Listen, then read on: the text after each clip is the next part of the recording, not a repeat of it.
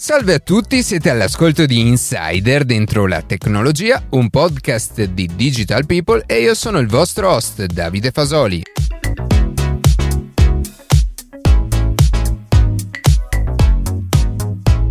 Oggi vedremo che cos'è un supercomputer, a che cosa serve e che differenze ha rispetto ad un computer quantistico. Prima di passare alle notizie che più ci hanno colpito questa settimana, vi ricordo che potete seguirci su Instagram a chiocciola dentro la tecnologia, iscrivervi alla newsletter e ascoltare un nuovo episodio ogni sabato mattina su Spotify, Apple Podcast, Google Podcast oppure direttamente sul nostro sito.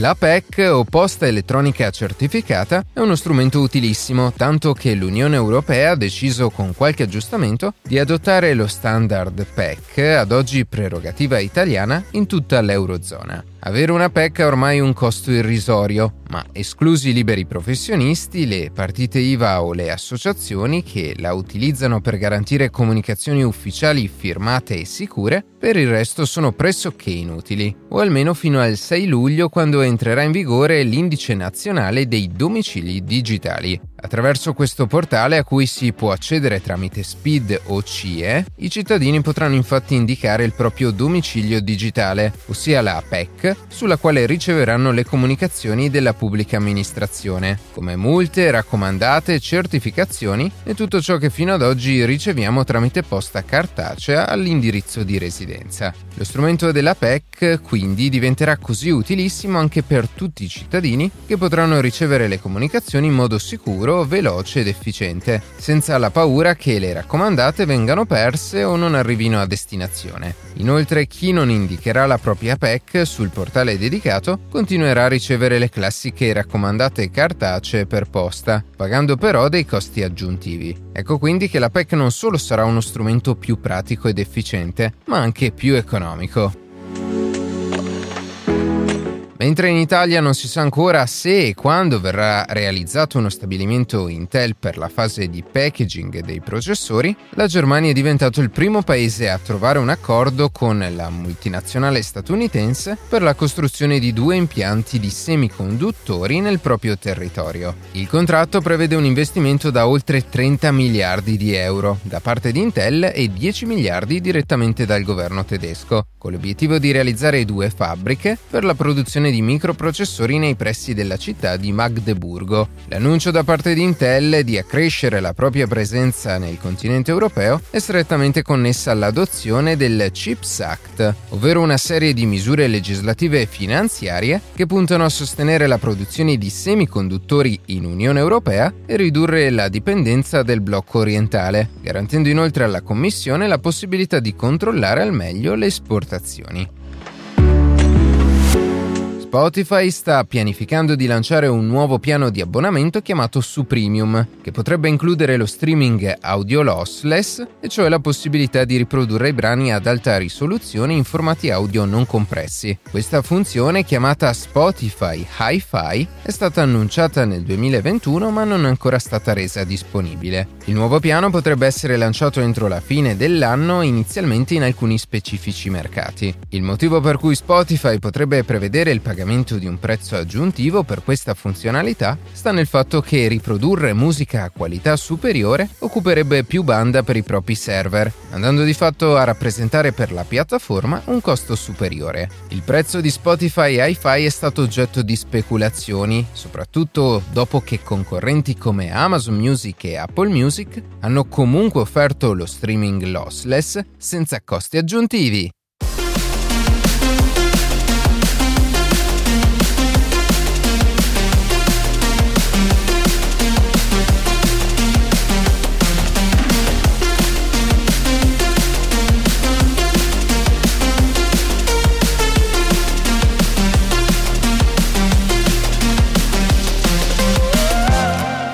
Paio di occasioni su questo podcast abbiamo parlato di computazione quantistica e in particolare di come funzionano e del ruolo che hanno e avranno i computer quantistici nella risoluzione di diversi problemi, sia matematici che informatici, portando tra l'altro anche il punto di vista di IBM, azienda che tra le altre cose lavora sulla computazione quantistica e possiede il computer quantistico più potente al mondo, in grado di risolvere in pochi secondi problemi computazionali che i più potenti supercomputer computer risolverebbero in centinaia se non migliaia di anni. Ciononostante, lo sviluppo di supercomputer tradizionali non si è affatto fermato, ma anzi è in continua crescita. Proprio a novembre 2022, infatti, è stato ufficialmente presentato a Bologna Leonardo, il quarto supercomputer più potente al mondo, finanziato grazie ai fondi europei dell'Euro HPC, Euro High Performance Computing, che mirano a rendere l'Unione Europea tra i leader mondiali del settore. I computer quantistici quindi non sono destinati a rimpiazzare i supercomputer,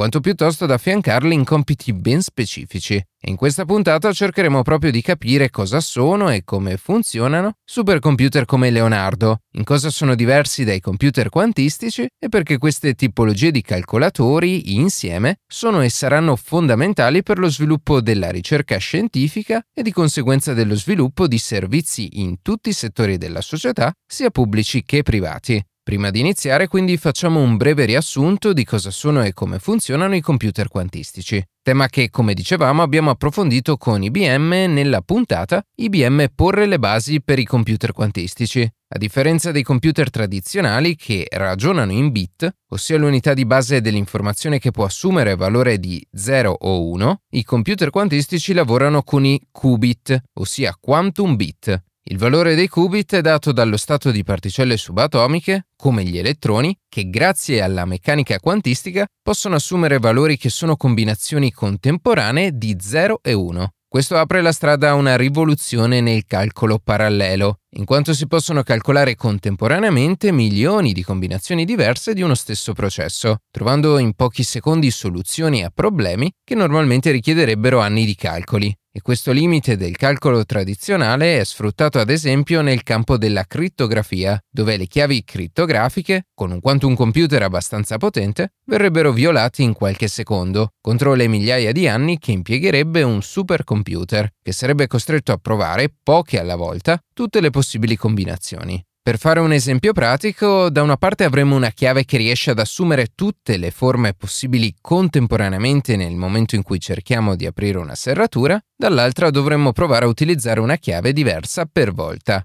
I supercomputer dunque sono banalmente dei computer tradizionali ma molto più grandi e performanti. Riportando l'esempio del supercomputer Leonardo, l'intera infrastruttura occupa una superficie di ben 1500 m2, tanto quanto una casa di grandi dimensioni. Per quanto riguarda l'architettura vera e propria, invece, i computer tradizionali e i supercomputer sono abbastanza diversi, nonostante si possano comunque notare alcune similitudini. Entrambi infatti hanno un'architettura composta da memoria interna, memoria RAM, cache, scheda grafica e CPU. Mentre su un normale computer però c'è solamente una CPU e una GPU, su un supercomputer sono installati numerosi processori e schede video che eseguono diversi compiti contemporaneamente. E quest'ultima è proprio una parola chiave su cui torneremo a breve. Va notato comunque che CPU e GPU sono sì ottimizzate per la tipologia di architettura in questione, ma sono delle comuni CPU e GPU che possiamo trovare anche nei nostri computer. Sempre tornando all'esempio di Leonardo, questo dispone di 3500 CPU Intel Xeon e 14.000 GPU Nvidia, oltre a 3.000 TB di memoria RAM e 150.000 TB di memoria interna. Un'altra cosa che possiamo notare è l'enorme sbilanciamento nella quantità di processori video a discapito della CPU. Nel caso di Leonardo 14.000 contro 3.500. Questo principalmente per il modo in cui vengono impiegati i supercomputer che richiedono di effettuare calcoli complessi solitamente in campo vettoriale o di elaborare immagini dove appunto proprio le schede video sono specializzate. Ma quindi come funziona di fatto un supercomputer? Dicevamo poco fa che la parola chiave è la contemporaneità dei processi. Le diverse CPU e GPU infatti si possono paragonare a singoli computer con una memoria condivisa. È compito del sistema operativo poi distribuire i carichi di lavoro sui processori per poter eseguire in parallelo diversi calcoli e unire poi i risultati. Anche in questo caso un comportamento simile avviene già nei computer moderni, con i cosiddetti processori multicore, ossia processori con dentro più unità che eseguono compiti in modo parallelo. Tra l'altro, avendo un bilanciamento del carico di lavoro sui vari processori, permette non solo di eseguire i task molto più velocemente di un computer a cui siamo abituati, ma permette anche all'interno del supercomputer di essere modulare e quindi espandibile con ulteriori processori o ulteriore memoria, o addirittura essere connesso ad altri supercomputer per creare dei raggruppamenti ancora più potenti e veloci. La vera sfida sta dunque nel software, che deve essere in grado di gestire e orchestrare alla perfezione i vari processi. Di fatto anche in casa con i software giusti sarebbe possibile creare un piccolo supercomputer, facendo lavorare in sinergia diversi PC che abbiamo a disposizione. Ma quanto sono veloci i supercomputer? Nel caso dei computer tradizionali, infatti, un'indicazione che possiamo avere solitamente è data dal modello e dalla frequenza della CPU, quando sentiamo parlare ad esempio di processori quad-core a 2,5 GHz, significa che la CPU ha 4 core, che possiamo pensare come processori più piccoli che eseguono 2,5 miliardi di cicli, che solitamente corrispondono ad operazioni aritmetiche base ogni secondo. Come abbiamo visto invece la potenza di un computer quantistico è determinata dalla quantità di qubit di cui è composto. Per i supercomputer invece la misura ufficiale sono i FLOPS, acronimo che sta per Floating Point Operations per Second, ossia operazioni in virgola mobile al secondo. Le operazioni in virgola mobile non sono altro che operazioni matematiche fatte su numeri reali e decimali, che nell'ambito informatico sono rappresentati in una nozione specifica chiamata proprio virgola mobile. Nel 1961, ad esempio, il supercomputer di IBM 7030 Stretch è riuscito a superare la soglia del megaflops, ossia un milione di operazioni matematiche al secondo. Come metro di paragone e per capire anche l'enorme progresso della tecnologia informatica negli ultimi decenni, possiamo pensare che una CPU moderna da 2,5 GHz, come quella usata nell'esempio di poco fa, è associata a circa 10 gigaflops, quindi 10.000 volte tanto quel supercomputer del 1961. Per quanto riguarda Leonardo, invece, questo riesce ad arrivare anche a 250 petaflops, ossia un milione di miliardi di flops, e circa 100.000 volte più potente di un normale computer.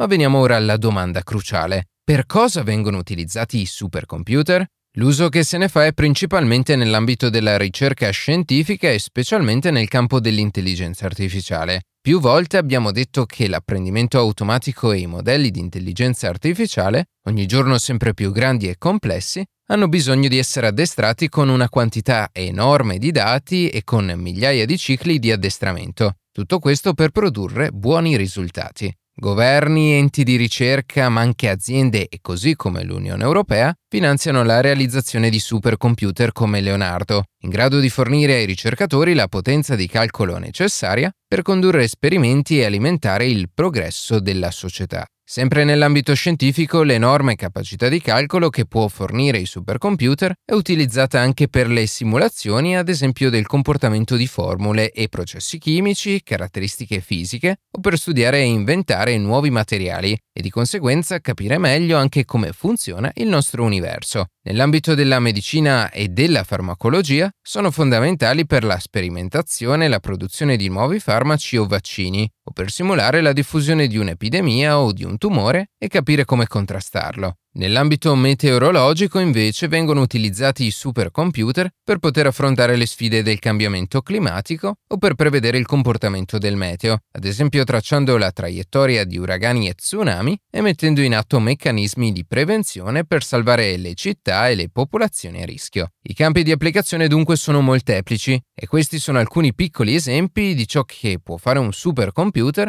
nell'ambito della ricerca scientifica e dello sviluppo ulteriore dell'intelligenza artificiale. Inoltre i supercomputer solitamente gestiscono diversi processi contemporaneamente, richiesti magari da enti di ricerca differenti. È dunque chiaro perché è necessario investire sempre di più in questa tecnologia.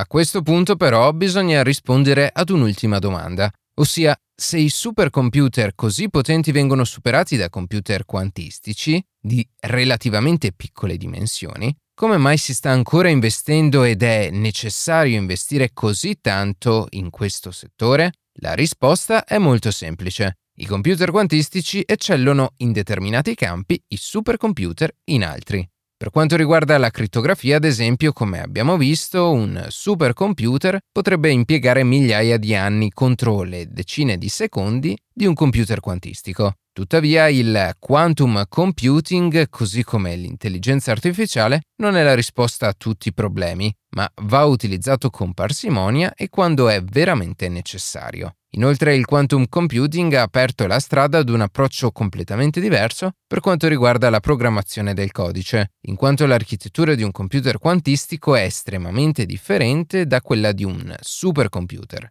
La sfida del futuro quindi sarà quella di integrare entrambe queste tecnologie, mettendole a disposizione della ricerca scientifica e contribuire così al progresso di tutta la società.